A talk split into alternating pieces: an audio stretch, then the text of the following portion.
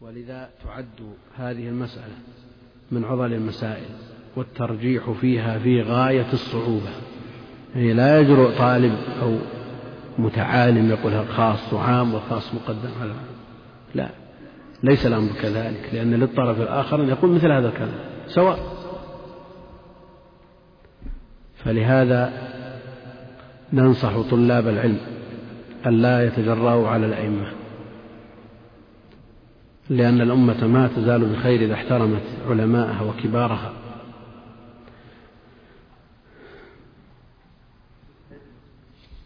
مثل تحية المسجد. تحية المسجد والذي ترجح لدي أنه في الوقتين الموسعين لا مانع من فعل ذوات الأسباب. وفي الأوقات الثلاثة المضيقة لا تفعل ذوات الأسباب. ومن باب أولى النوافل المطلقة.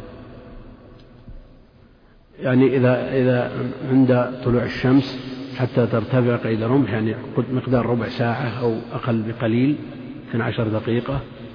وحين يقوم قائم الظهيرة حتى تزول الشمس ويقرب من ذلك مقدار ربع ساعة.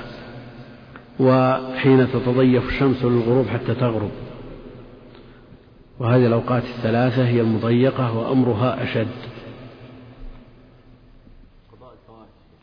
قضاء الفرائض ما فيها شيء.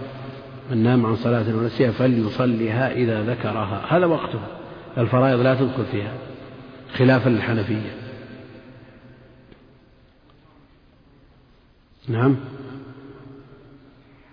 إذا إذا أحرمت في وقت مضيق لا تصلي لا تصلي. حتى الموسع أنا عندي مثل هاتين الركعتين. لا ليس من القوة بحيث تعارض بهما أحاديث النهي. نعم. كيف؟ سجود التلاوة على خلاف.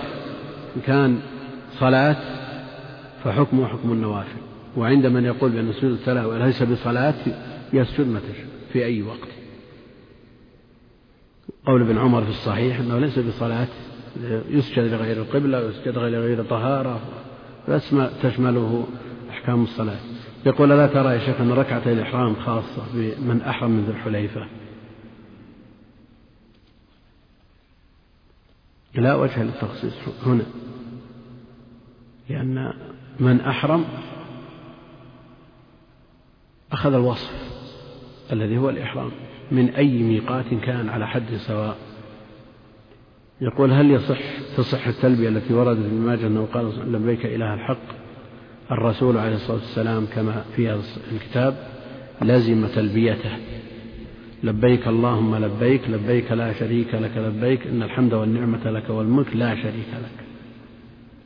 والناس يلبون بألفاظ أخرى وبصيغ لا محظور فيها والرسول عليه الصلاة والسلام يسمعهم ولا ينكر عليهم ولكنه لزم تلبيته عليه الصلاة والسلام. هنا فيها أيضا أسئلة في هذا هل الرمل بخطى قصيرة في الازدحام يشرع أم لا؟ الأصل في الرمل أنه الإسراع في المشي مع تقارب الخطى إن تيسر فهو مشروع مسنون وإلا آه، يسقط. بعض الناس يهز المنكبين وهو يمشي مشي هذا ليس برمل هذا ليس برمل. نعم.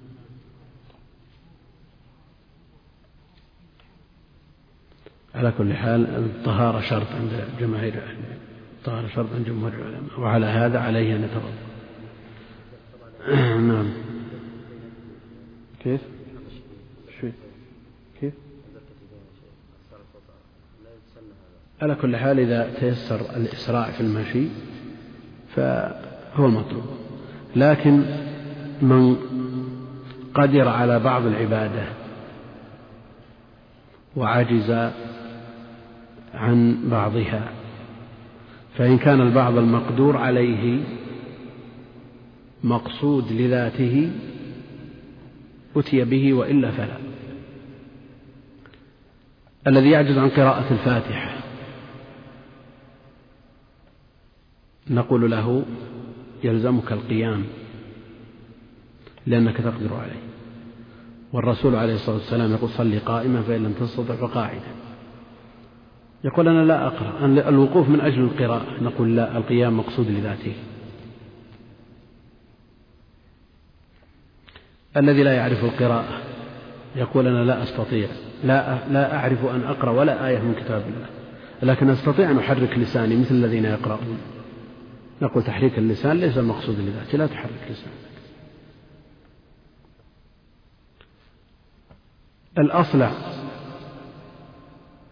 الذي لا شعر في رأسه. يقول قال بعضهم بإمرار الموسى على رأسه لأنه مقدور عليه.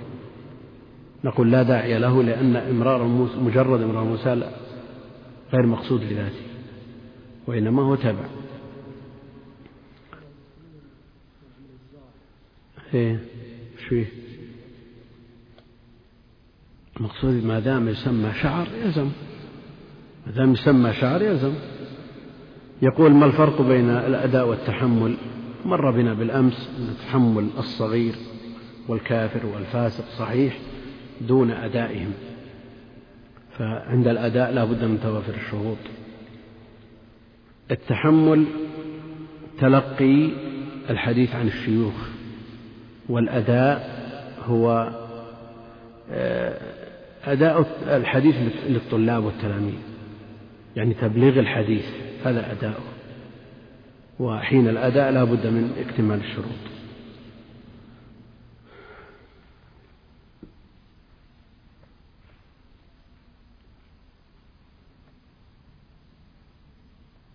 يقول امرأة تضحي كل سنة عنها وعن والديها فهل لها أن تضع عن هذه الأضحية ثمن هذه الأضحية في ترميم مسجد بقصد الأجر لهؤلاء الأشخاص أن تضعها في أضحية؟ رغم أن إخوتها يضحون سنويا عن والديهم وأولادها يضحون عن أنفسهم. على كل حال إن دخلت تبعا لغيرها كزوجها مثلا فالصدقة بثمن هذه الأضحية لأنها آه، سقطت التضحية عنها. الصدقة في بثمن هذه الأضحية أو جعلها بمشروع متعدي النفع أو لا وإلا فالأصل أن التضحية أفضل من الصدقة بثمنها. ذبح الأضحية أفضل من الصدقة بثمنها.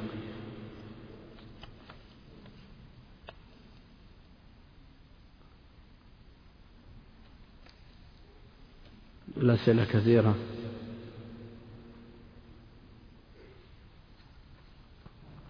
بعضها لا علاقة له بالموضوع.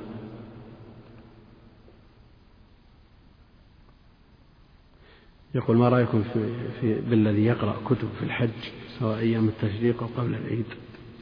على كل حال الحج باب من أبواب العلم بل من أهم أبوابه والتفقه في الدين أمر مطلوب شرعا. من يريد الله به خيرا يفقهه في الدين كما في الحديث الصحيح. فالقراءة في في كتب العلم عموما ككتب التفسير والحديث والفقه والعقائد وغيرها مما يخدمها. كلها عبادة بل من أفضل العبادات ويستوي في ذلك يوم العيد قبله وبعده.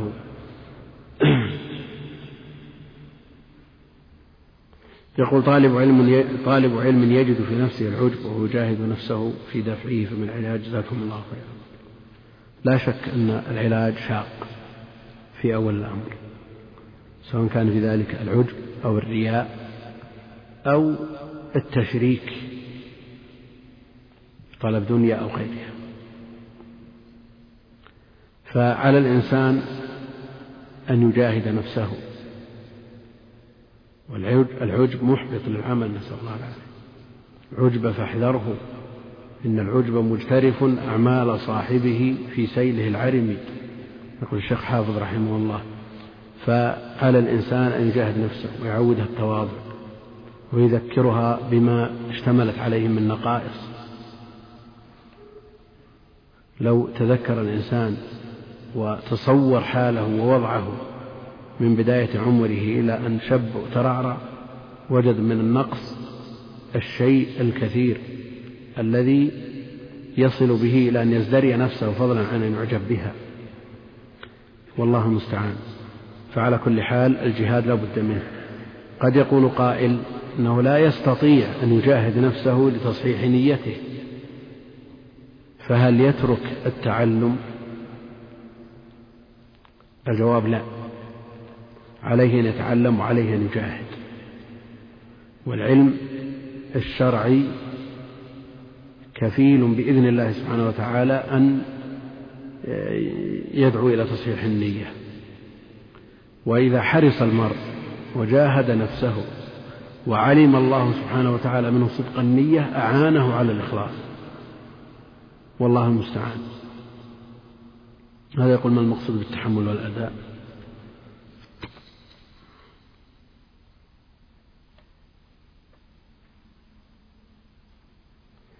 يقول في حديث جابر قال النبي عليه الصلاة والسلام لما انتهى من طوافه قال واتخذوا من مقام إبراهيم مصلى. هل هذا للتعليم أم من السنة أن تقرأ هذه الآية عند التوجه لصلاة ركعتين؟ أهل العلم من شراح الحديث وغيرهم قالوا يسن أن يقرأ مثل هذه الآية إذا فرغ من طوافه واتجه إلى آه، المقام لصلاة ركعتين وكذلك إذا رقي على الصفاء يقرأ أبدأ بما بدأ الله به. كما قال النبي عليه الصلاة والسلام إن الصفا والمروة من شعائر الله إلى آخره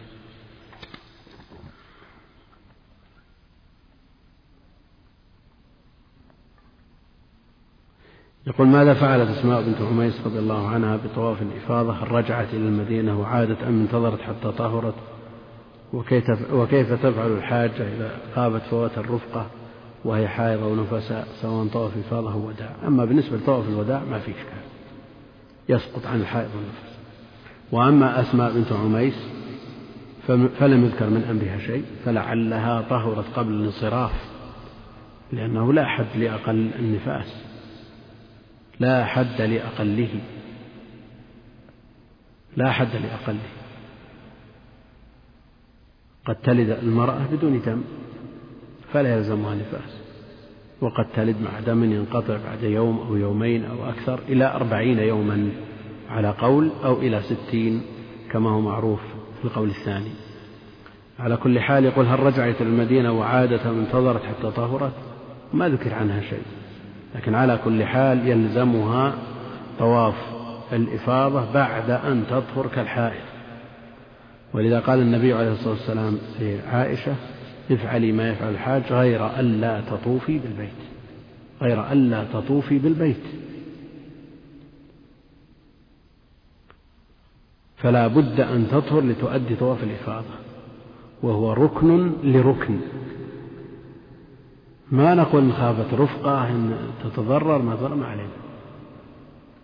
هي جاءت بعد تمام الاستطاعة وإلا فالحج إنما هو مع الاستطاعة. وطواف الإفاضة ركن والحج ركن من أركان الإسلام كما هو معروف. إذا يلزمها أن تطوف كما وجه النبي عليه الصلاة والسلام.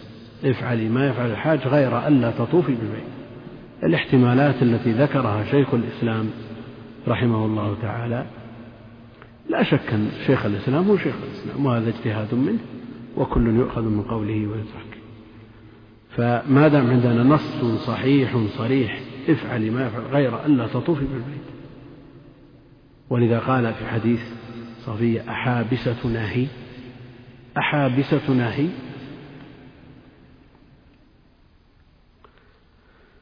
فدل على أن الحائض تحبس الرفقة. نعم. تخرج وترجع لأنه لا آخر لا حد لآخر. لكن ما ترتكب المحظور المرتب على التحلل الثاني. ترجع الرياض ترجع طواف بس على لا يقربها زوجها لأن ما حلت إلى الآن.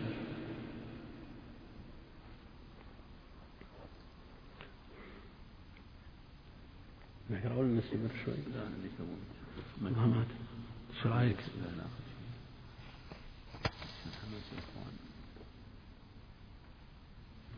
طيب لا بأس. سم.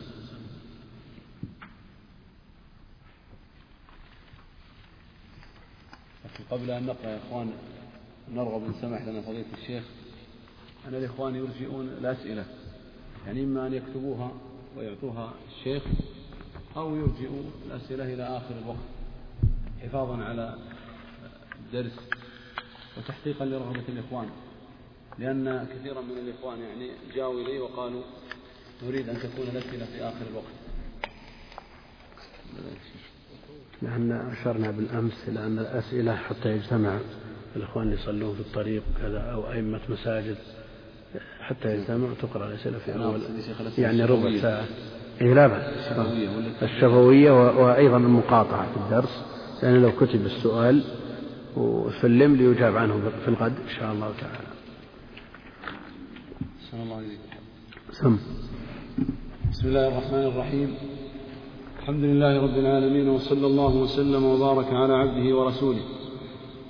قال جابر بن عبد الله رضي الله عنه في صفة حج رسول الله صلى الله عليه وسلم ثم خرج من الباب إلى الصفا فلما دنا من الصفا قرأ إن الصفا والمروة من شعائر الله أبدأ بما بدأ الله به فبدأ بالصفا فرقي عليه حتى رأى البيت فاستقبل القبلة فوحد الله وكبره وقال لا إله إلا الله وحده لا شريك له له الملك وله الحمد وهو على كل شيء قدير لا إله إلا الله وحده أنجز وعده. ونصر عبده وهزم الأحزاب وحده ثم دعا بين ذلك قال مثل هذا ثلاث مرات ثم نزل إلى المروة حتى إذا انصبت قدماه في بطن الوادي سعى حتى إذا صعدتا مشى حتى أتى المروة ففعل على المروة كما فعل على الصفا حتى إذا كان آخر طوافه على المروة فقال لو أني استقبلت من أمري ما استدبرت لم أسق الهدي. وجعلتها عمرة. فمن كان منكم ليس معه هدي فليحل وليجعلها عمرة. فقام سراقة بن مالك بن جعشم فقال يا رسول الله ألعامنا هذا أم لأبد؟ فشبك رسول الله صلى الله عليه وسلم أصابعه واحدة في الأخرى. وقال دخلت العمرة في الحج مرتين لا بل لأبد أبد. وقدم علي من اليمن ببدن, ببدن النبي صلى الله عليه وسلم فوجد فاطمة رضي الله عنها ممن حل ولبست ثيابا صبيغا واكتحلت فأنكر ذلك عليها فقالت إن أبي أمرني بهذا قال فكان علي رضي الله عنه يقول بالعراق فذهبت إلى رسول الله صلى الله عليه وسلم محرشا على فاطمة للذي صنعت مستفتيا لرسول الله صلى الله عليه وسلم فيما ذكرت عنه فأخبرته أني أنكرت ذلك عليها فقال صدقت صدقت ماذا قلت حين فرضت الحج؟ قال قلت اللهم إني أهل بما أهل به رسولك صلى الله عليه وسلم. قال فإن معي الهدي فلا تحل. قال فكان جماعة الهدي الذين قدم بهم علي الذي الذي فكان جماعة الهدي الذي قدم به علي من اليمن والذي أتى به النبي صلى الله عليه وسلم مئة. قال فحل الناس كلهم وقصروا إلا النبي صلى الله عليه وسلم ومن كان معه هدي. فلما كان يوم التروية توجهوا إلى منى فأهلوا بالحج وركب رسول الله صلى الله عليه وسلم فصلى بها الظهر والعصر والمغرب والعشاء والفجر. ثم مكث قليلا حتى طلعت الشمس. وأمر بقبة من شعر تضرب له بنمرة فصار رسول الله صلى الله عليه وسلم. ولا تشك قريش إلا أنه واقف عند المشعر الحرام كما كانت قريش تصنع في الجاهلية. فأجاز رسول الله صلى الله عليه وسلم حتى أتى عرفة ووجد القبة قد ضربت له بنمرة فنزل بها. حتى إذا زاغت الشمس أمر بالقصواء فرحلت له فأتى بطن الوادي.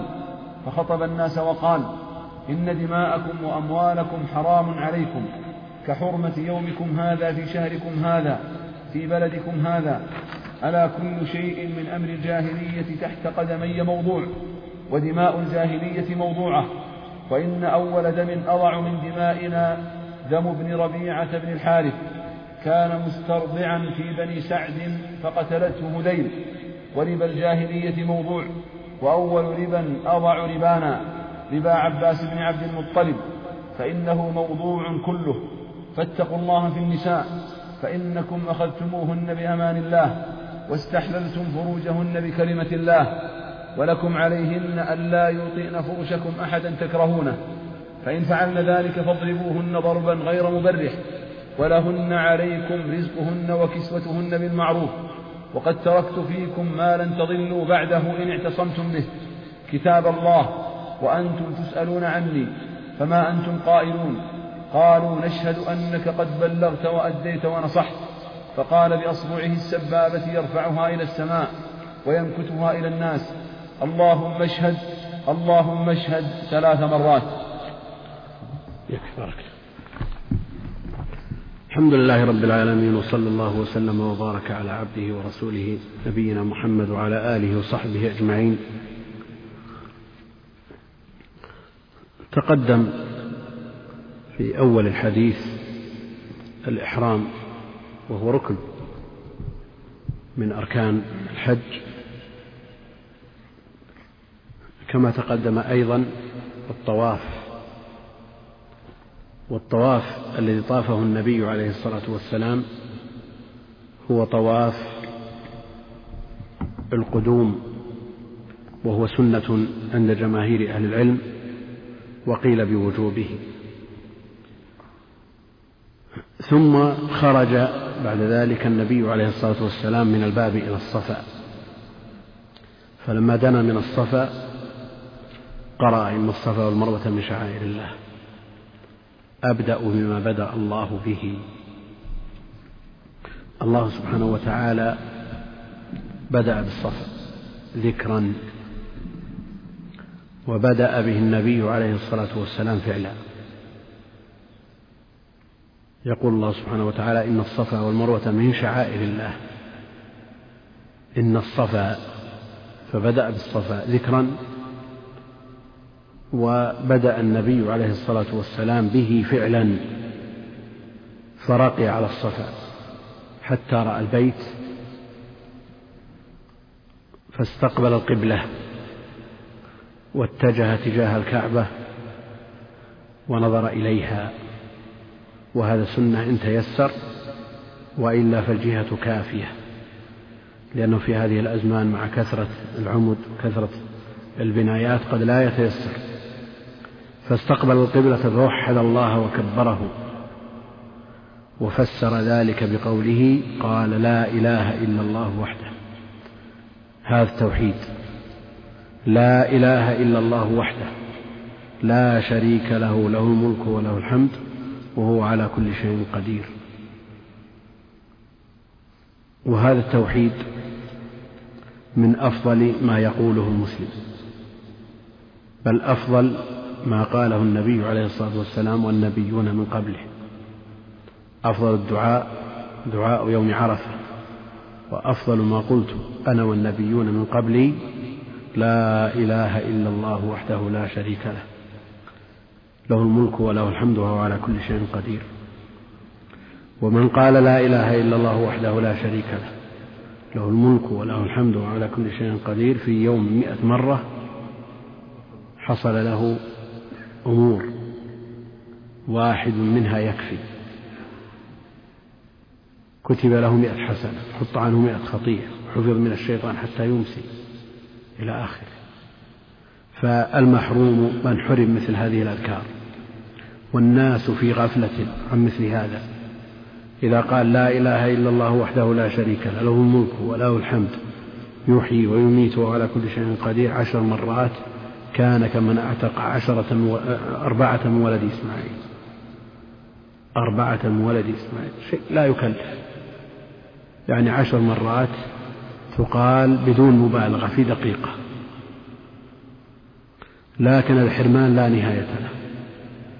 من قال سبحان الله وبحمده مئة مرة حطت عنه خطاياه خطايا جمع مضاف فيفيد العموم. وإن كانت مثل زبد البحر. على كل حال هذه مناسبة لذكر هذا الذكر فالنبي عليه الصلاة والسلام يكثر من الذكر والذكر في موطنه أفضل من غيره. فقول لا إله إلا الله وحده لا شريك له في هذا الموضع أفضل من قراءة القرآن كما أن التسبيح في الركوع والسجود أفضل من التلاوة بل التلاوة حرام في حال الركوع والسجود كما هو معروف.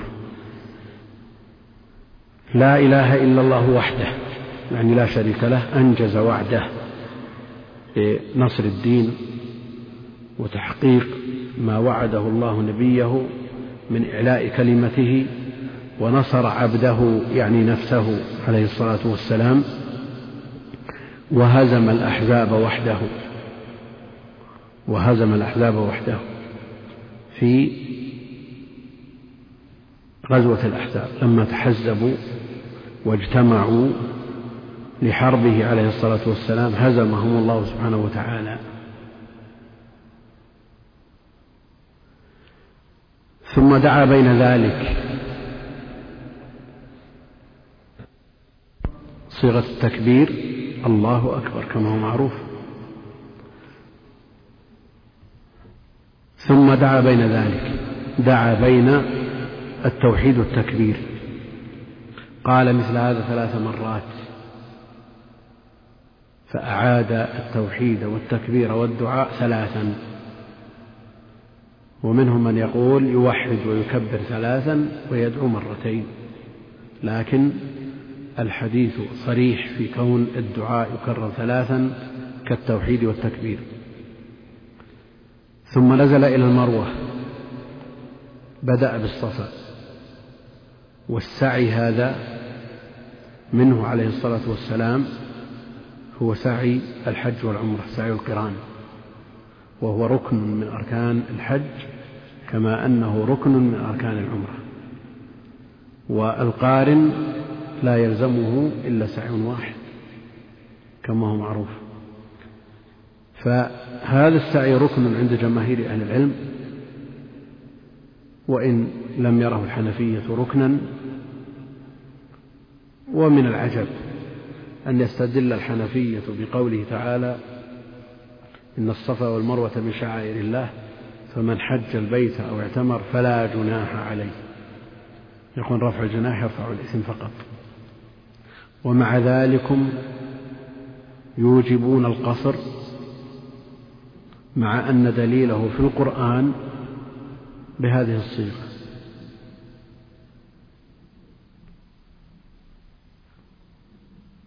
لا جناح عليكم أن تقصروا من الصلاة.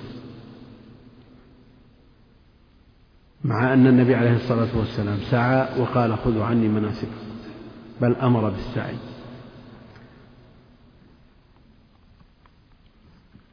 ثم نزل إلى المروة حتى إذا انصبت قدماه في بطن الوادي سعى. هو يسعى من الصفا إلى المروة هذا كله سعي.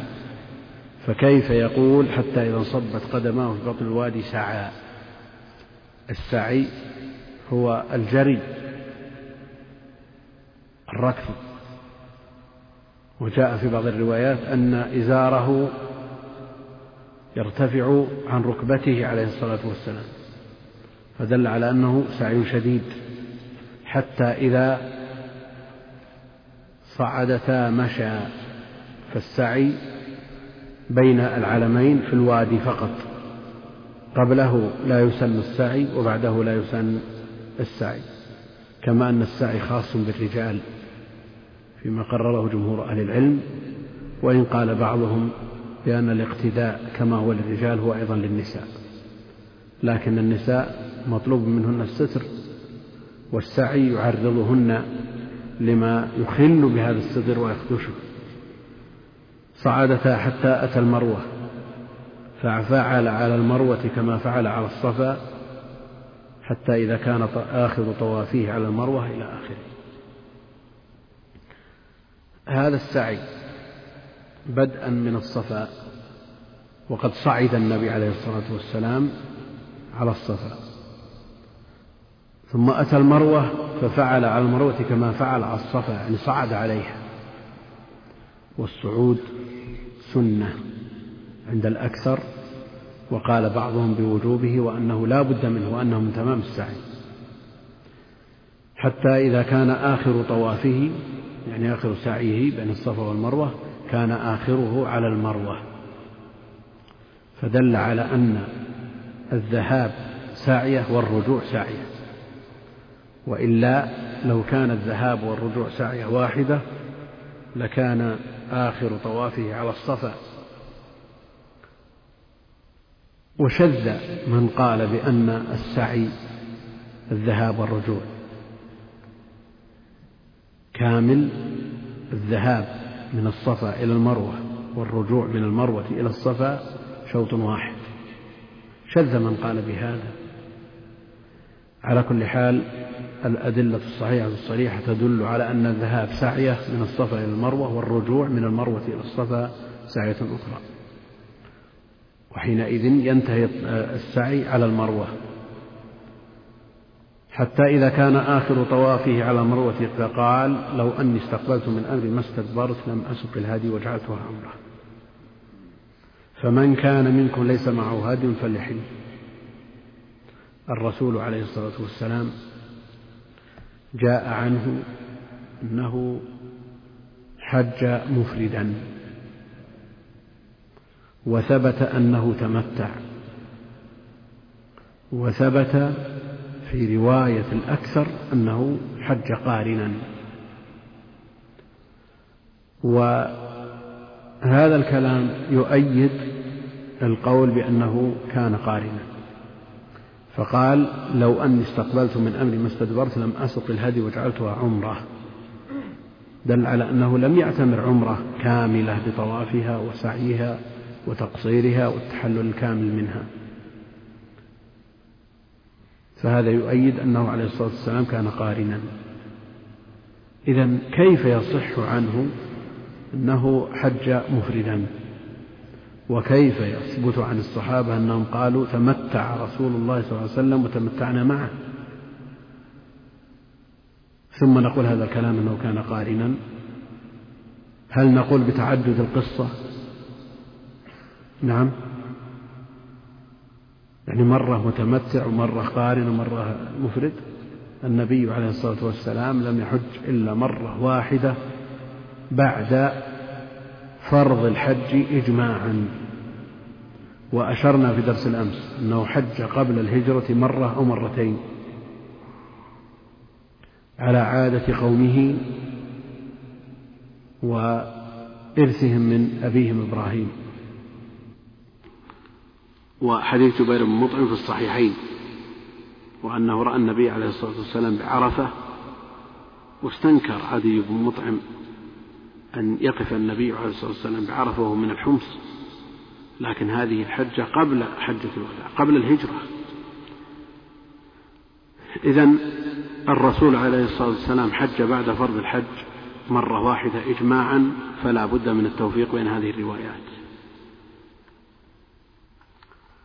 بعض أهل العلم ممن يجبن عن توهيم الرواة يقول بتعدد القصة كما هو الشأن في صلاة الكسوف.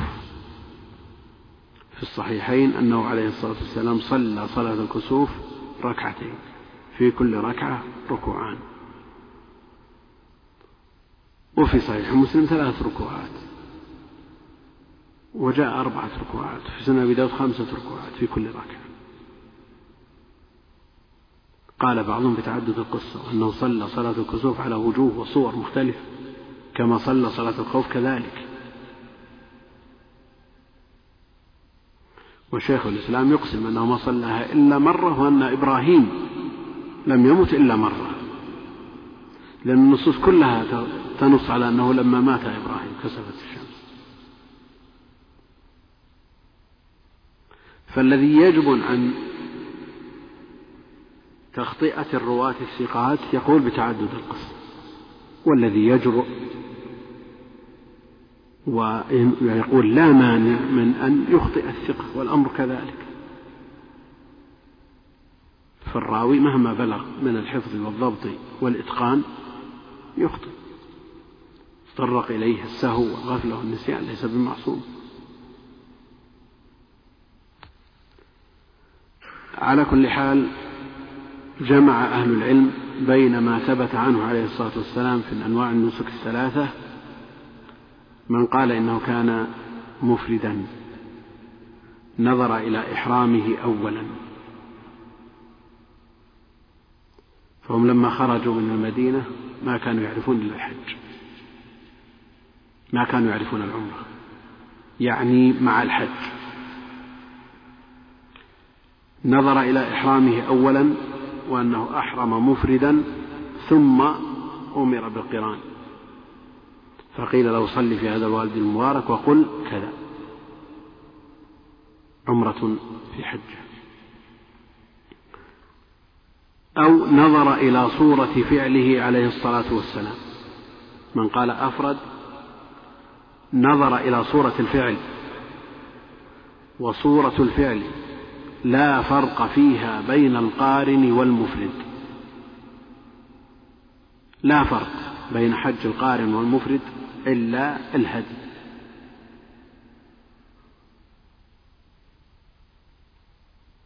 صورنا شخص وصل إلى مكة يوم عرفة أو آخر يوم عرفة خشي فوات الحج فتردد هل يحرم مفرد ولا يحرم يحرم قارن؟ نقول لا فرق. في الصورة لا فرق. ولن يعوقك القرآن عن شيء. اللهم إلا أنه يلزمك الهدي.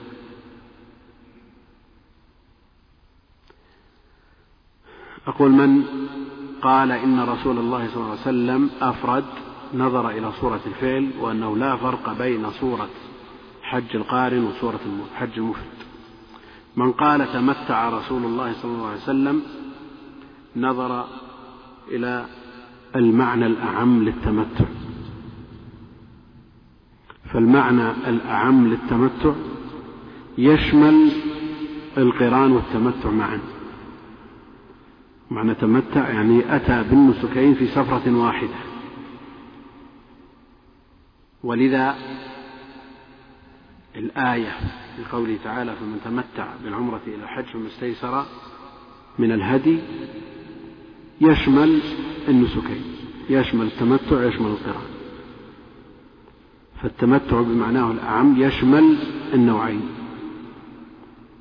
ومن قال قرن فقد حكى الواقع. وهذه رواية الأكثر.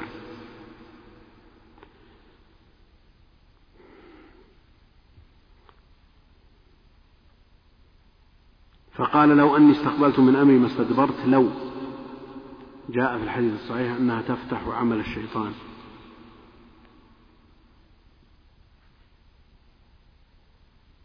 يعني الشخص الذي يقول لو أني فعلت كذا لو خرجت اليوم كسبت.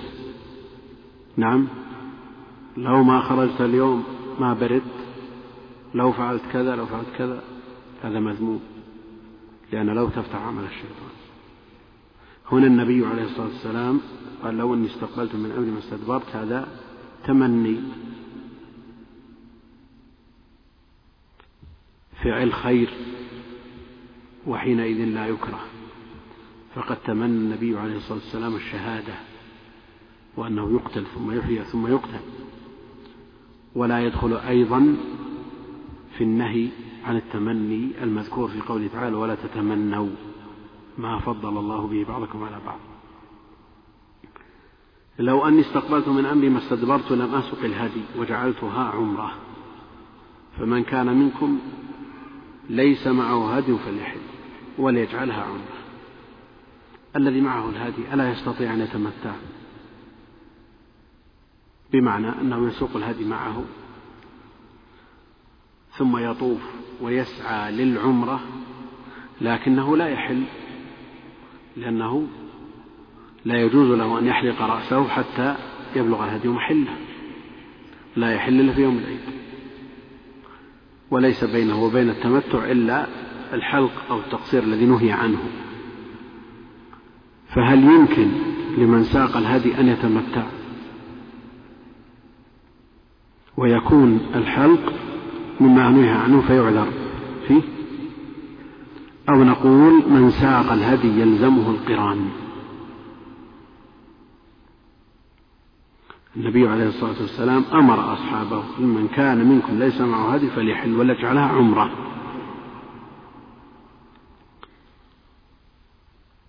أو نقول من ساق الهدي يلزمه القران.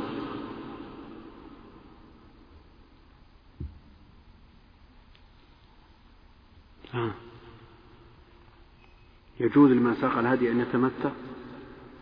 ونقول ما لا يقدر عليه يسقط عنه كالتقصير؟ نعم. نعم يمنعه من التمتع. ولم يفعل. وأيضا التمتع بمعناه الأخص التمتع بما منع منه بين النسكين وهذا لن يحصل له. وإن كان التمتع بمعناه الأعم كما أشرنا يشمل التمتع والقران. لكن بمعناه الأخص لا يمكن مع سوق الهدي. ولذا قال النبي عليه الصلاة والسلام لو أني استقبلت من أمري ما استدبرت لم أسق الهدي وجعلتها عمرة فمن كان منكم ليس معه هدي فليحل. هذا أمر. والأصل في الأمر هنا اللام لام الأمر. فليحل وليجعلها عمرة. الأصل في الأمر الوجوب عند أهل العلم. الأصل في الأمر الوجوب لأدلة كثيرة. فليحذر الذين يخالفون عن أمره. رتب على مخالفة الأمر عقاب. إذن فعل الأمر لازم وواجب. لولا أن أشق على أمتي لأمرتهم بالسواك. الذي لم يسق الهدي يشرع له أن يجعل نسكه عمرة. لكن هل يجب أو يستحب؟ قيل بالوجوب. قال ابن عباس ونصره ابن القيم. وقيل باستحبابه وهذا هو المذهب عند الحنابلة كما هو معروف وغيرهم يقولون أن هذا خاص. هذا الأمر خاص بالصحابة. فمن أحرم بشيء لزمه إتمامه ولا ينتقل إلى غيره. وهذا الأمر خاص بالصحابة. فليحل ويجعلها عمرة. فقام سراقة بن مالك بن جعشم فقال يا رسول الله ألعامنا هذا أم لأبد؟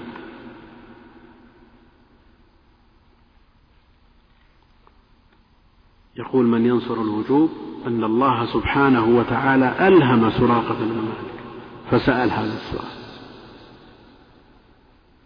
ألهمه أن يسأل هذا السؤال للرد على من يقول أنه خاص بالصحابة.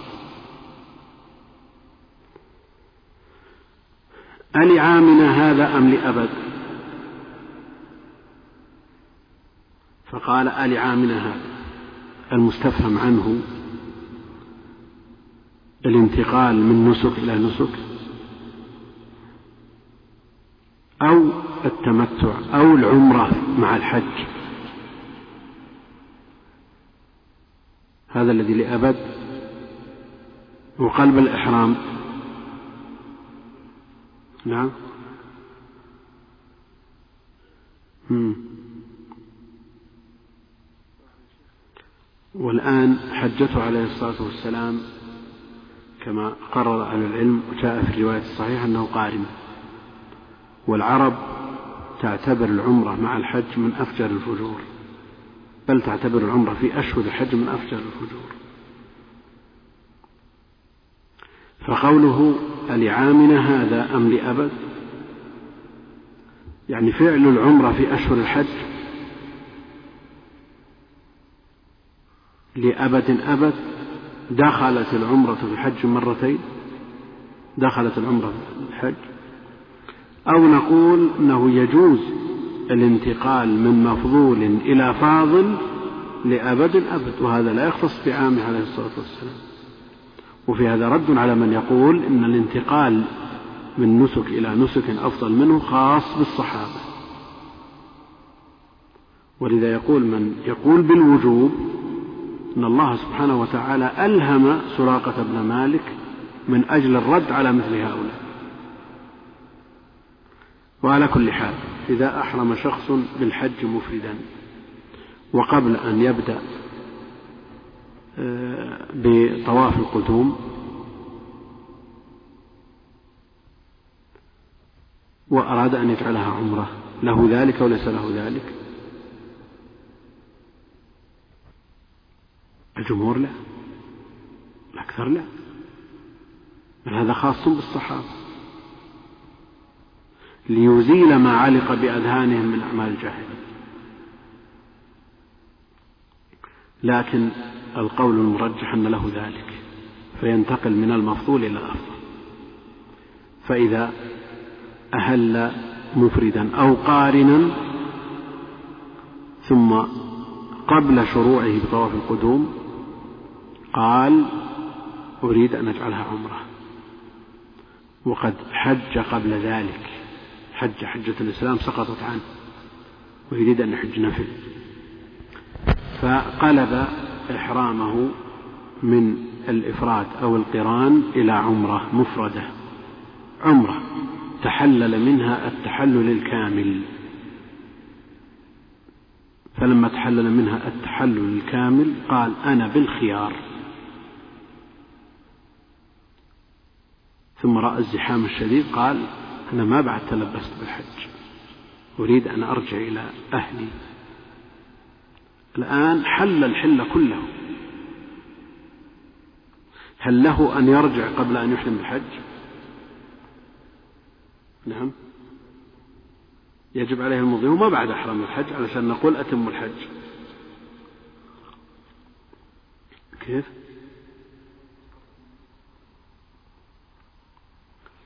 قلنا له ما أهل بالحج وأهل بعمرة.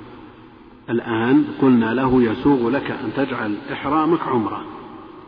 وحل الحل كله بمعنى أنه يجوز له أن يصيب من زوجته ما يصيبه الحلال. هل له أن يرجع؟ لأنه يقول أنا متطوع بالحج والمتطوع أمير نفسه. نعم.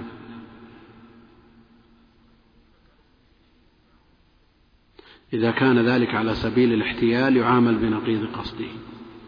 وإذا كان لا على سبيل الحيلة.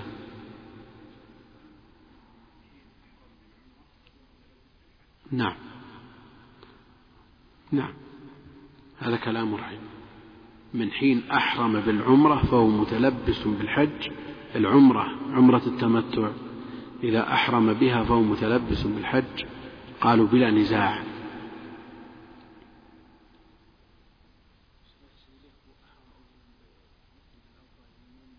إيه جعلها عمرة إيه إيه. لا نفترض مسألة غير هذا. شخص من جاء من بلده وينوي التمتع يريد أن يحج متمتع فأحرم بالعمرة من المحرم. ثم طاف وسعى وحلق أو قصر وحل الحل كله.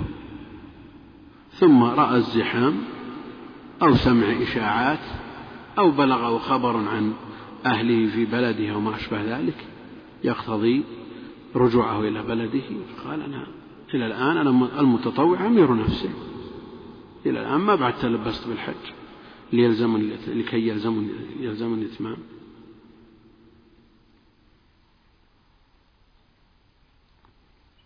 نعم كلام شيخ الإسلام صريح في هذا وأنه من تلبس بالعمرة التي ينوي الحج بعدها فقد تلبس بالحج. شاء أم أبى؟ تحايل أو لا؟ ولذا يلزمه الهدي هدي التمتع وسبب الوجوب لهدي التمتع الإحرام بالعمرة. كما قرر أهل العلم في القاعدة المعروفة أن كل عبادة أو عقد له سبب وجوب ووقت وجوب كما هو معروف القاعدة واضحة معروفة. وذكرناها مرارا والأخوان وهم غرباء. فنقول له لا يجوز لك أن ترجع ولو حللت الحل كله. لا يجوز لك أن ترجع ولو حللت الحل كله حتى تحج. شخص خرج من بيته من الرياض يريد أن يحج. لما وصل الطائف بلغته هذه الإشاعات فرجع. نقول أنت عازم على الحج من بلدك؟ إيش معنى هذا أنك ترجع من قرب الميقات؟ يجوز ولا ما يجوز؟ يجوز. من لم يتلبس بالحج إلى الآن؟ لم يتلبس من الحج إلى الآن. فهذه الصورة تختلف عن تلك الصورة.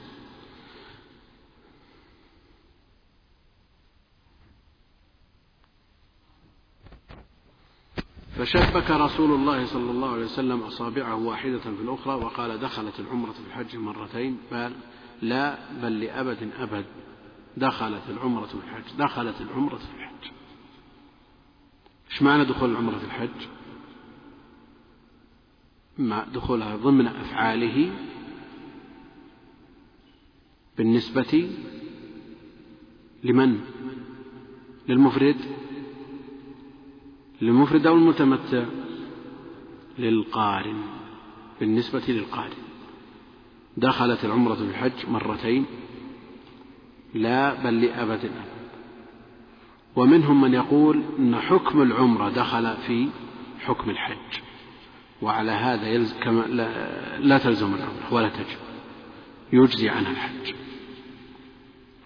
والعمرة المرجح فيها أنها واجبة نعم وجوبها ليس مثل وجوب الحج ركن من أركان الإسلام يأثم بتركها لكن الأمر فيها أخف والخلاف بين أهل العلم معروف.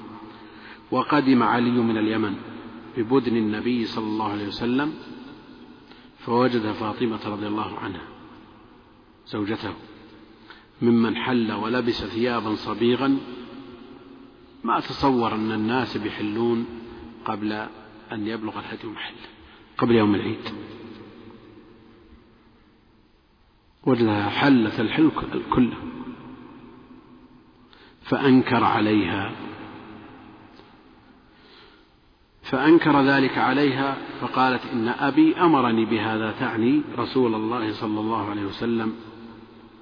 قال فكان علي يقول بالعراق بعد أن ذهب إلى العراق.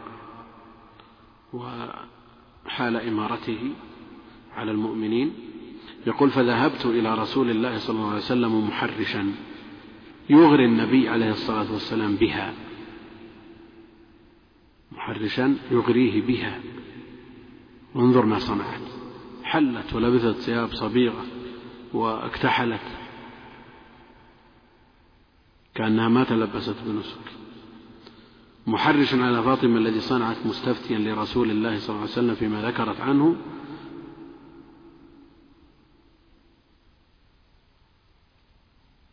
يقول فأخبرته أني أنكرت ذلك عليها فقال صدقت صدقت. نعم. من طاف وسعى وقصر يحل الحل كله إذا لم يسق الهدي ماذا قلت حين فرضت الحج؟ يعني يا علي ماذا قلت حين أهللت؟ فأخبر أنه أهل بإهلال معلق. اللهم إني أهل بما أهل به رسولك صلى الله عليه وسلم. فيجوز الإهلال مطلق ويصرفه لما شاء من الأنساك ويجب ويجوز الإحرام معلق كإحرام فلان مثلا. لكن إذا قال أحرمت بما أحرم به زيد أو أهللت بما أهل به زيد ثم تبين زيد لم يحج. نعم. أو زيد ساق الهدي وهذا لم يسق الهدي. نقول يلزمه أن يفعل مثل ما يفعل زيد أو كل له وضعه. كل له ظرفه. فالنبي عليه الصلاة والسلام ساق الهدي فلزمه القران.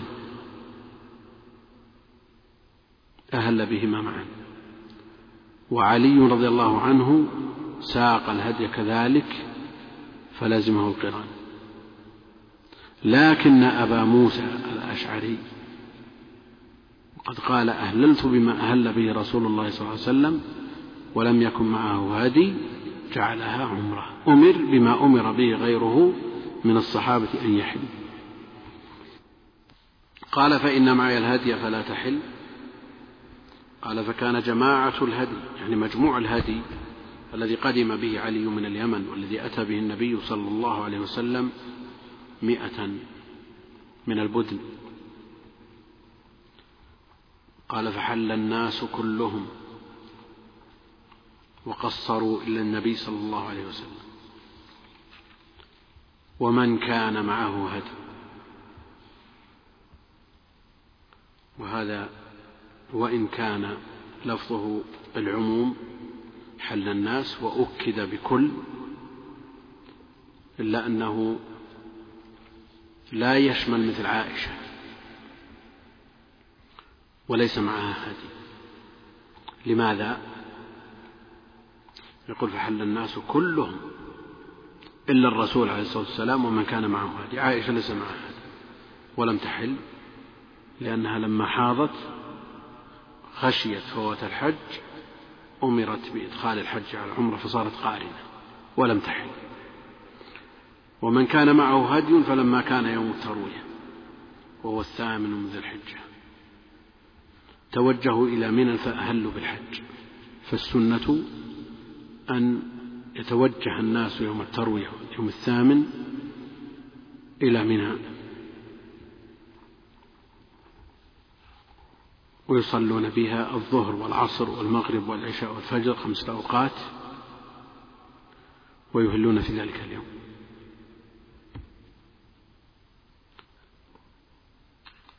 والإهلال قبل يوم التروية وبعده خلاف السنة. وماذا عمن لم يجد الهدي؟ ويؤمر بصيام ثلاثة أيام في الحج. متى يصوم؟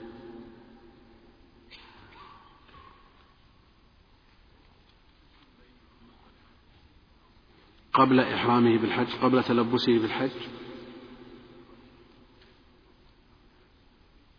نعم هو متلبس بالحج وعلى هذا يصوم الثلاثة الأيام.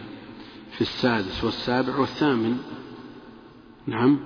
ولو كان صيامه يومين قبل أن يتلبس بالحج. هذا أردنا أن نطبق القاعدة أن سبب الوجوب الإحرام بالعمرة التي ينوي بها التمتع إلى الحج. ووقت الوجوب متى؟ فجر يوم عرف يوم العيد أو طلوع الشمس من يوم العيد. على خلاف المعروف عند أهل العلم. وإذا قلنا يجوز الفعل بعد السبب وقبل الوقت قلنا إنه يصوم قبل يوم العيد. يوم العيد معروف حكم صيامه حرام. ولا يستثنى أحد بخلاف أيام التشريق يحرم صومها لكن يستثنى من لم يجد الهدي ولم يستطع الصيام قبل ذلك. يوم عرفة يكره صيامه عند الأكثر وقال بعضهم بتحريم صيامه وجاء في الحديث وإن كان فيه مقال نهى عن صوم يوم عرفة بعرفة فعلى هذا يصوم قبل عرفة السادس والسابع والثامن. أو يصوم قبل ذلك إن كان قد أتى إلى مكة في أول العشر مثلا صوم الثالث والرابع والخامس قبل أن يتهيأ للحج. إن لم يتمكن من الصيام ممن عجز عن الهدي قبل يوم عرفة يصوم أيام التشريق إن لم يتمكن في أيام التشريق فإنه متى يصومها نعم.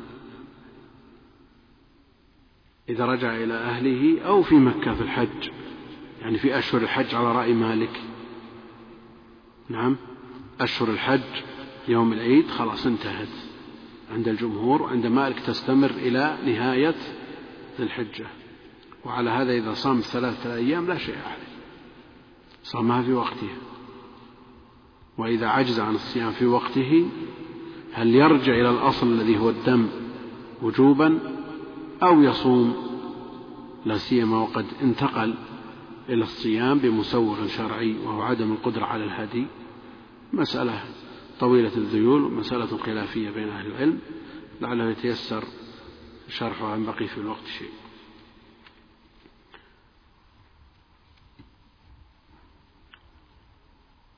فلما كان يوم التروية توجهوا إلى منى فأهلوا بالحج أحرموا به وركب رسول الله صلى الله عليه وسلم فصلى بها الظهر والعصر والمغرب والعشاء والفجر ثم مكث قليلا حتى طلعت الشمس.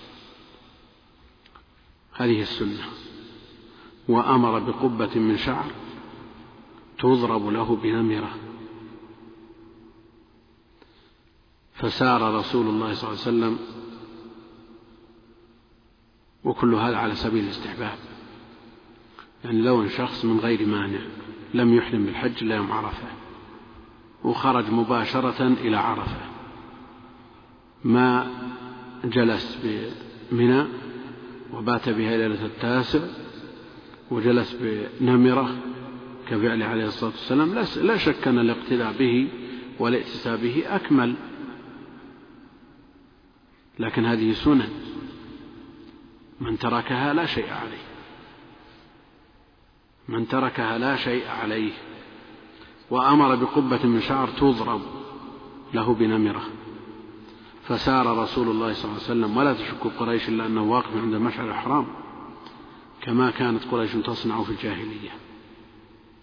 يزعمون أنهم أهل الحرم فلا يخرجون منه وعرفة من الحل ليست من الحرم ومزدلفة كما هو معروف من الحرم.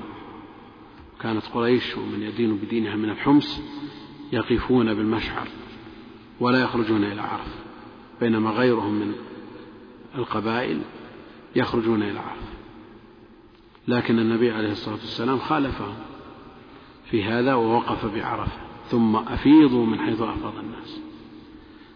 حتى أتى عرفة فوجد القبة قد ضربت له بنمرة فنزل بها حتى إذا زغت الشمس أمر بالقصواء ونمرة بجنب عرفات وليست منها ولذا لا يجزي الوقوف فيها. فنزل به حتى إذا زغت الشمس أمر بالقصوى فرحلت له فأتى بطن الوادي وادي عرنة. فخطب الناس وهو أيضا ليس من عرفة ولا يجزئ الوقوف فيه عند جمهور العلماء. وإن قال مالك بالإجزاء مع الإثم وادعى أنه من عرفة. ودليل الجميع حديث واحد. دليل الجمهور ودليل مالك حديث واحد. هو قوله عليه الصلاة والسلام ارفعوا عن بطن عرنة. الجمهور يقول أمرنا بأن نرفع عنه ولا نقف فيه. لأنه ليس من عرفة. ومالك يقول لولا أنه من عرفة لم يذكر. ما يحتاج إلى ذكر لو لم يكن من عرفة. فيجزئ الوقوف فيه مع الإثم وقد يلزمون الواقف فيه بدم لكن يجزئه الوقوف. والصواب هو قول الجمهور كما هو معروف. فخطب الناس وقال إن دماءكم وأموالكم حرام عليكم. كحرمة يومكم هذا في شهركم هذا في بلدكم هذا. هذا تشديد. التشبيه بهذه الحرمات أو المحرمات المجتمعة تدل على شدة التحريم في هذه الأشياء في الدماء والأموال. إن دماءكم وأموالكم حرام عليكم كحرمة يومكم هذا. في شهركم هذا في بلدكم هذا. يعني التشبيه بالمحرم شديد الحرمة يدل على شدة التحريم.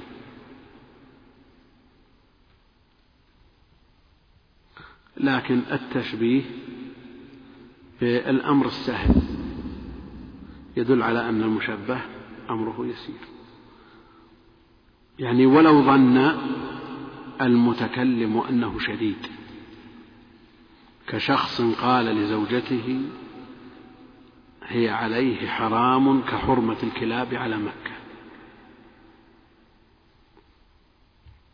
هذا وقع. تحرم عليه زوجته ولا ما تحرم؟ لكنه في ظنه وزعمه أن هذا أعظم شيء.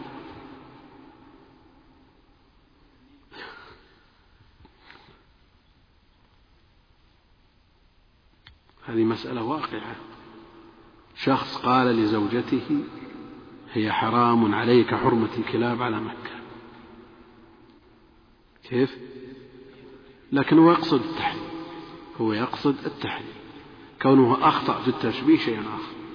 ولذا يلزم بأي شيء؟ أو كفارة يمين. يا أيها النبي لما تحرم ما مسألة خلافية كما هو معروف. على كل حال.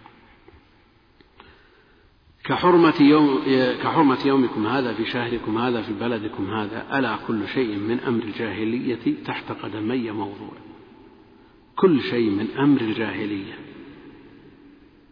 كل شيء من أمر الجاهلية موضوع. بيعهم وشراؤهم أنكحتهم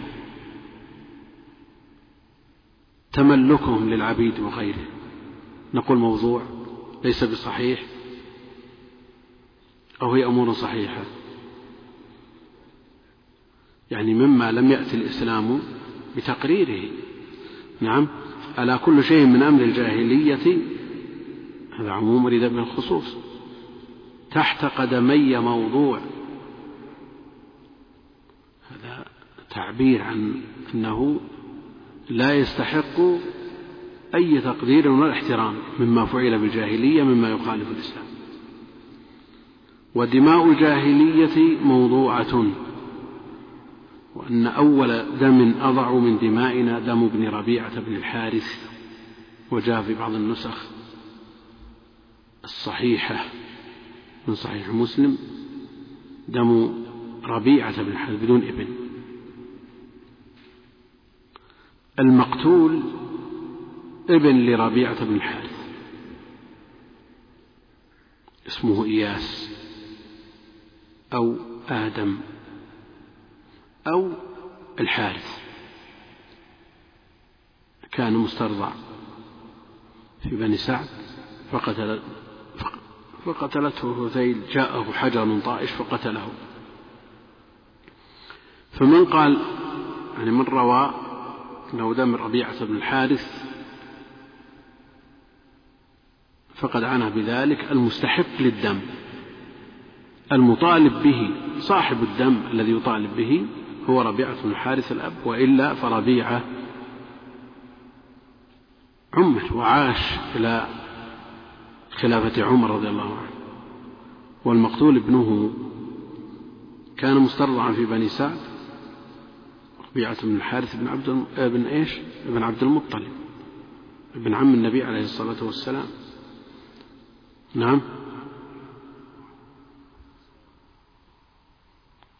ضبطت بهذا وذاك.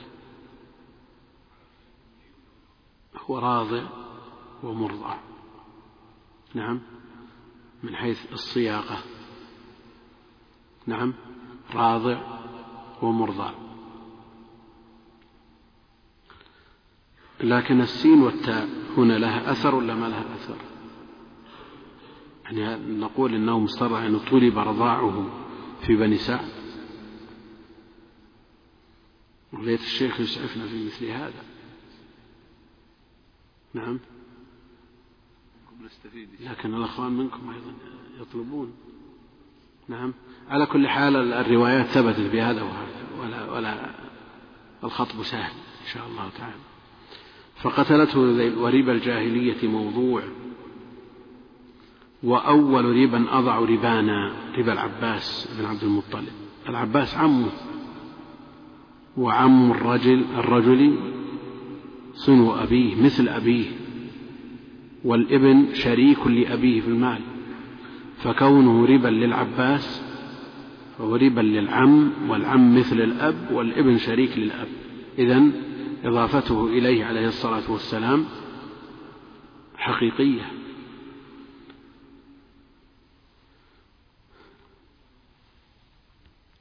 كونه عليه الصلاة والسلام أول دم أضع من دمائنا دم ابن ربيعة ابن عمه. وأول ربا يضعه عليه الصلاة والسلام ربا عباس بن عبد المطلب. هذا يدل على أن القدوة ينبغي أن يبدأ بنفسه وبأقرب الناس إليه. ولذا جاء في الحديث لو أن فاطمة بنت محمد سرقت لقطعت يدها. هكذا يفعل من يريد الامتثال. أما الذي يأمر الناس وينهاهم ويجبرهم على أشياء هو يخالفها مثل هذا حري وجدير بأن يخالف ولا يطاع أمره ولو فرض ما فرض فرض الأوامر بالسيف. إذا لم يمتثل الإنسان نفسه ويبدأ بنفسه وأقرب الناس إليه فإن أوامره لا بد أن تعصى. وعلى هذا يقال لمن دعا الناس إلى الخير ينبغي أن يكون أسبق الناس إلى فعل الخير. من نهاهم عن فعل المنكرات ينبغي أن يكون أبعد الناس عنها. ولا تتصور العصمة في غيره عليه الصلاة والسلام. فلا إفراط ولا تفريط. لا نقول بالعصمة أنه لا يأمر ولا ينهى إلا المعصوم كما أننا لا نقول بانفكاك الجهة من كل وجه كما يقول بعض الأشعرية ينبغي للزاني أن يغض أو يجب على الزاني أن يغض بصره عن المزني بها. الجهة منفكة. هو منهي عن الزنا ومأمور بالغض. ما استطاع أن يجتنب المنهي يفعل المأمور يقول لا هذا تلاعب. فلا نطلب من الآمر والناهي والمرشد والموجه والمعلم والداعية أن يكون معصوما لكن عليه ألا يأمر بشيء إلا ويسارع إلى فعله ليكون قدوة ليتم الاقتداء به. بفعله قبل قوله. قد يقول قائل هناك أشياء الآمر والناهي لا يستطيع تركها. أب مدخن هل له أن يزجر أولاده ومن تحت يده عن الدخان؟ نعم يقول لا أستطيع. ما نقول يستطيع أنت تتحدث بلسان غيرك. هو يقول لا أستطيع. نعم هو مأمور بالنهي مأمور بالنهي. ويبذل جهده ويستفرغ وسعه في الإقلاع. على كل حال على الآن مثل ما ذكرنا مثل ما دل عليه هذا الحديث العظيم أن من أمر أو نهى أو أرشد أو وجه ينبغي أن يكون أسبق الناس إلى فعل ما يأمر به. وقد جاء في الحديث الناس يرون من يأمرهم بالمعروف وينهاهم عن المنكر في النار. ويقول ما بالك يا فلان؟ كنت تنهانا عن كذا وتأمرنا بكذا. قال نعم كنت آمركم بهذا بكذا ولا أفعل وكنت أنهاكم عن كذا وأرتكب. نسأل الله العافية. فإنه موضوع كله فاتقوا الله في النساء. عناية شرعية بالنساء. لأن الضعف ملازم لهم. اتقوا الله في النساء. فعلى المسلم أن يتقي الله سبحانه وتعالى ويمتثل هذه الوصية ويعنى بمن تحت يده من الضعف من النساء والصبيان وغيرهم فالشرع اعتنى بالبنات وحث على العناية بهن وكذلك أوصانا بالنساء استوصوا بالنساء خيرا. فاتقوا الله في النساء. لأن المعاملة والمعاشرة تكون في البيوت غالبا ما يعز فيها البينات. فإذا ظلمت المرأة في بيتها من أين لها أن تأتي ببينة لترفع الظلم عنها؟ فخوطب ضمير الإنسان في مثل هذا. والمسألة مفترضة في مسلم يمتثل الأوامر ويجتنب النواهي. اتقوا الله في النساء فإنكم أخذتموهن بأمان الله.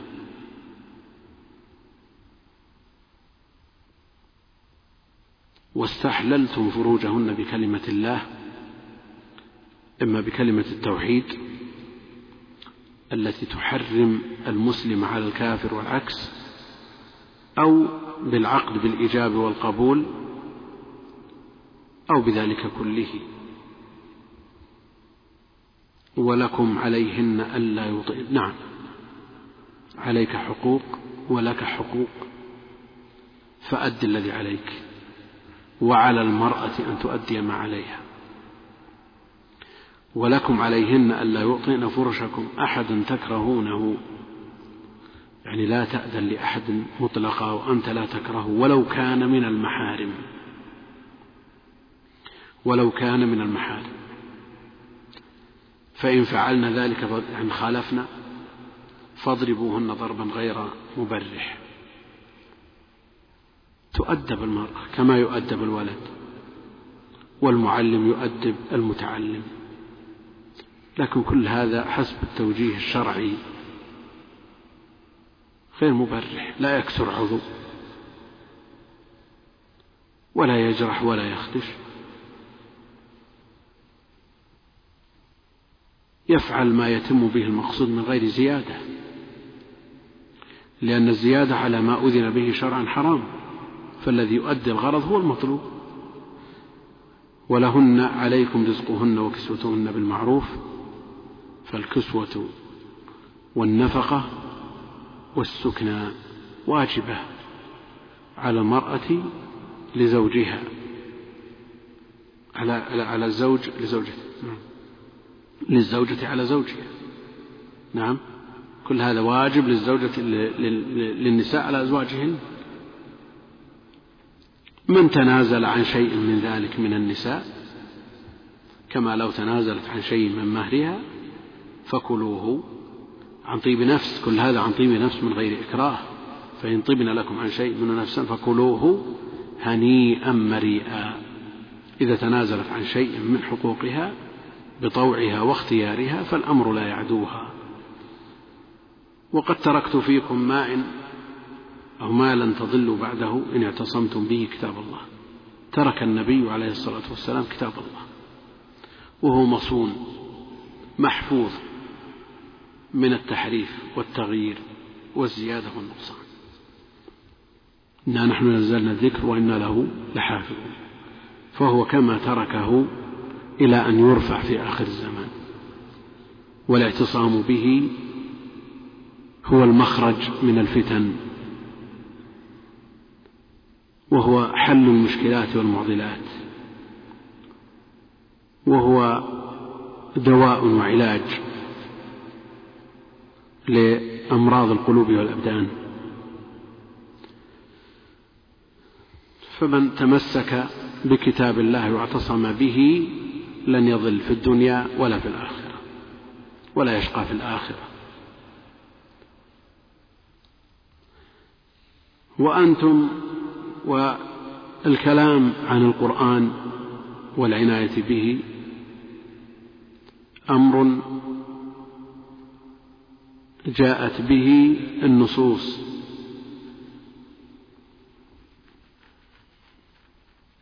فجاء الحث على قراءة القرآن وعلى فهم القرآن وعلى إقراء القرآن وعلى تدبر القرآن.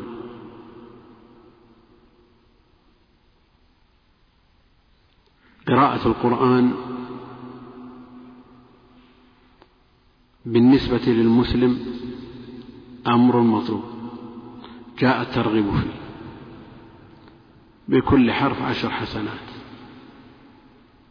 وعلى طالب العلم على وجه الخصوص من يعنى بالعلم الشرعي آكد. ومن المؤسف أن بعض من ينتسب إلى العلم مهمل للقرآن. يهمه ما يشتمل في بزعمه على الأحكام العملية. تجد من حلقة إلى حلقة يتتبع دروس الحديث والفقه وهو هاجر لكتاب الله. والعلم والنور كله في كتاب الله. وزيادة الإيمان واليقين إنما تنشأ عن تدبر القرآن. فتدبر القرآن. إن رمت الهدى والعلم تحت تدبر القرآن. أفلا يتدبرون القرآن؟ أم على قلوب أقفالها؟ والأمر بالتدبر في أربع آيات وجاء الأمر بالترتيل. وعلى كل حال وضع طلاب العلم بالنسبة للقرآن غير مرضي. كثير منهم لا أقول كلهم يوجد ولله الحمد من له ورد يومي من القرآن لا يخل به سفرا ولا حضرا. هذا موجود.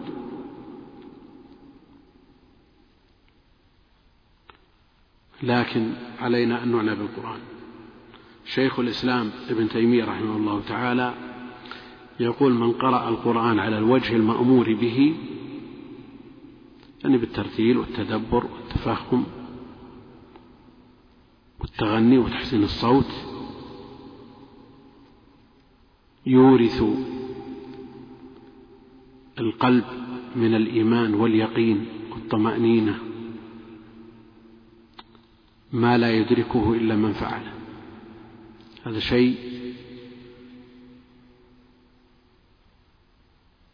ذكره شيخ الإسلام وأكد عليه ابن القيم كتب مملوءة من هذا. وغيره ممن يعنى بأدوية القلوب. ولذا تجد من يتتبع الأحكام في الظاهر ويغفل عن هذا الجانب المهم والعلاج الناجع لأدوية القلوب تجده في غفلة. كثير من الناس يشكو قسوة القلب. عامة الناس يشكو الغفلة وعدم الخشوع في الصلاة. سبب هذا ومرده هجر القرآن. هجرا حقيقيا أو حكميا. على كل حال القرآن والعناية به أمر مستفيض في النصوص الشرعية وأهل العلم أفاضوا في هذا وبينوا ولم يبق إلا العمل. يقول وأنتم يقول عليه الصلاة والسلام وأنتم تسألون عني فما أنتم قائلون. قالوا نشهد أنك قد بلغت وأديت ونصحت. ما هذا الرجل الذي بعث فيكم؟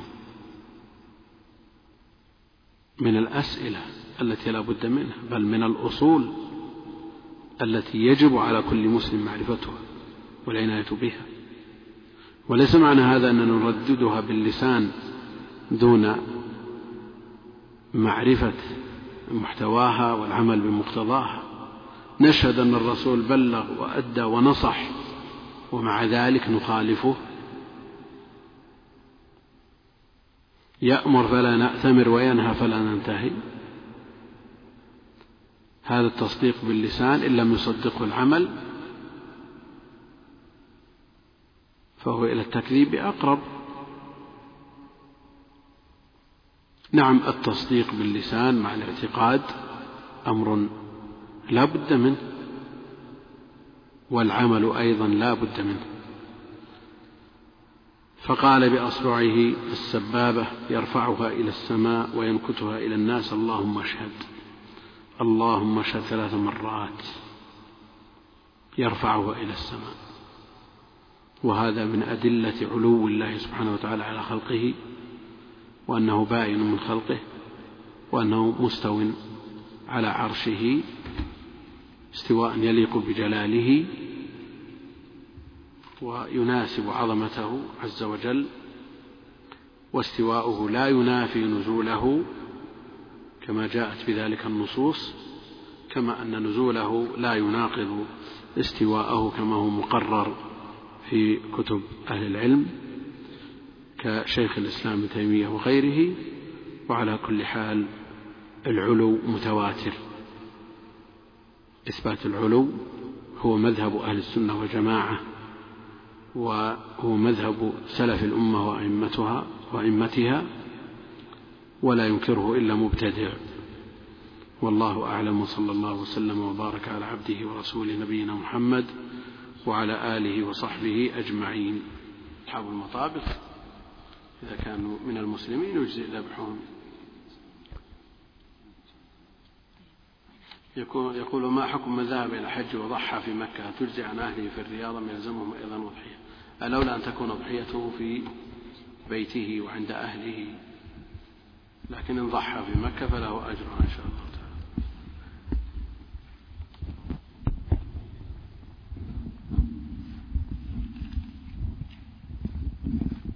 يقول هل من ولدت في الحج تفعل مثل ما فعلت أسماء بنت عميس؟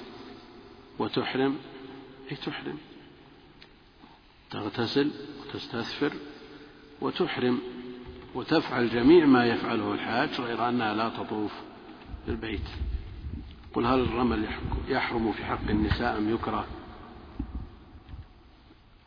أهل العلم أو عامتهم جمهورهم على أن الرمل لا يشرع في حق النساء. كذلك السعي الشديد في المسعى وإن قال الشوكاني وبعض أهل العلم أن النساء في, في هذا حكمهن حكم الرجال.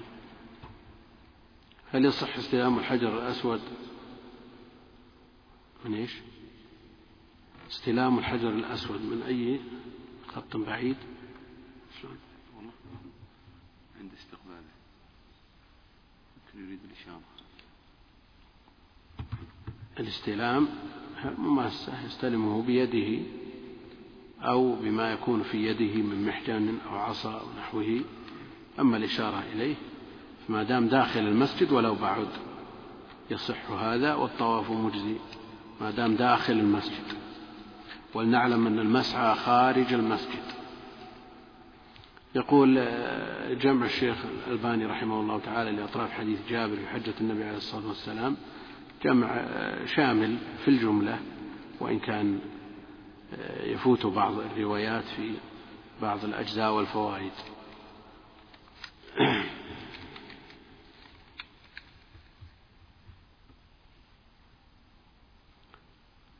يقول ماذا تكشف المرأة عند الصلاة في الحرم؟ وإذا كانت عجوز ماذا تكشف؟ تكشف في الحرم إن كانت في مكان مستقل بالنساء خاص بهن فتكشف الوجه لأن عورة المرأة في الصلاة لا يدخل فيها الوجه فهي كلها عورة إلا وجهها أما إذا كانت بحضرة الرجال الأجانب فتغطية الوجه لا بد منها يقول إذا كانت عجوز ماذا تكشف؟ إذا كانت من القواعد فلا مانع أن تكشف الوجه. يقول هل الكفين هل الكفين أو الكفان؟ من أهل العلم من يرى كشف الكفين مع الوجه في الصلاة كالحنفية ويميل إليه شيخ الإسلام رحمه الله تعالى والرجلين أيضا هو رأي الحنفية. على كل حال الاحتياط عدم كشف ما عدا الوجه فيستر ما عدا الوجه. سؤال طويل.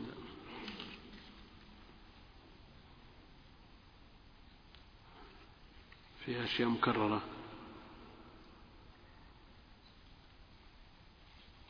والمقصود بالتحمل والأداء.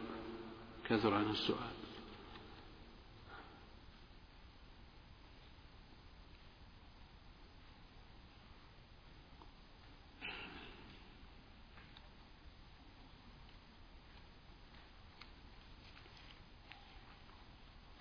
كلها سبقت هذه شيخ.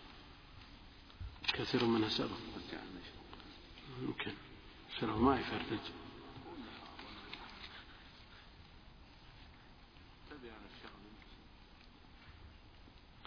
يقول ذكرتم نقلا عن بعض الشراح أنه يستقبح وضع اليد بين الثدي للرجل الكبير ولكن لم يرد أن النبي عليه الصلاة والسلام فعل ذلك في بعض الأحاديث من قيام وضع.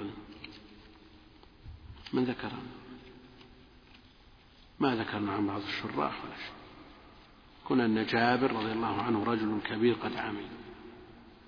وفعل هذا من باب المداعبة والملاطفة للراوي عنه الباقر محمد بن علي بن الحسين مداعبة له.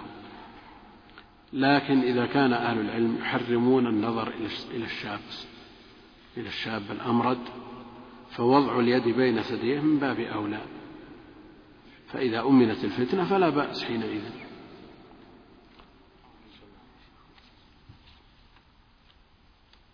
يقول هل ثبت أن النبي عليه الصلاة والسلام صام العشر؟ أثبته الإمام أحمد. عن بعض نساء النبي عليه الصلاة والسلام صححه الإمام أحمد.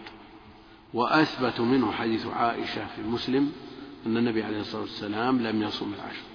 تحدثنا عن هذا أن النبي عليه الصلاة والسلام قد يكون في سنة من السنوات شغل عنها لتعلق مصالح الأمة به فإذا كان الإنسان في هذه المثابة لأنه يقدر أن شخص يحتاجه الناس كلهم فإذا صام احتجب عنهم نقول لا تصوم. السنة في حقك عدم الصيام. ما أنت فيه من الجهاد أعظم أجرا من الصيام الذي آه، نفعه لازم. يقول متى يكون تكميل كتاب المناسك إن شاء الله تعالى؟ متى يكون تكميل كتاب المناسك إن شاء الله تعالى؟ بالنسبة لحديث جابر ننهيها اليوم على أي وجه كان. وبالنسبة لكتاب المناسك من الزاد الدورة السابقة ذكرنا مرارا أنه بيكمل في المسجد الذي حي السلام حي مسجد أبو الخيل بدءا من واحد اثنى عشر يوم, يوم الأربعاء ليلة الخميس إن شاء الله تعالى. إلى سبعة لمدة أسبوع بعد صلاة العشاء.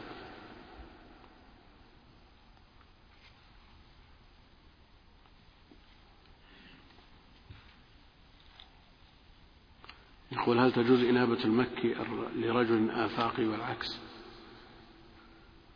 إنابة المكي لرجل آفاقي لا بأس لأن فيها زيادة عمل. أما إنابة الآفاقي للمكي أو من كان مسكنه بينه بين مسكن المنيب والميقات أهل العلم يوجبون على من أراد الإنابة أن ينيب من حيث وجب عليه. وجب عليه في الرياض ينيب من الرياض. وجب عليه من مكة ينيب من مكة وهكذا.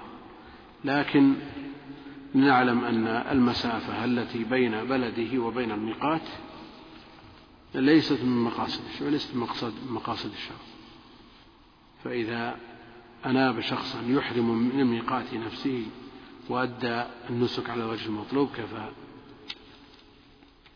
هل يشرع استلام الحجر وتقبيله في كل شوط؟ أما استلامه نعم والتقبيل حسب التيسير وجاء فضله مستقل. يقول هل تجوز خياطة الإزار بحيث أجعل له مقاط؟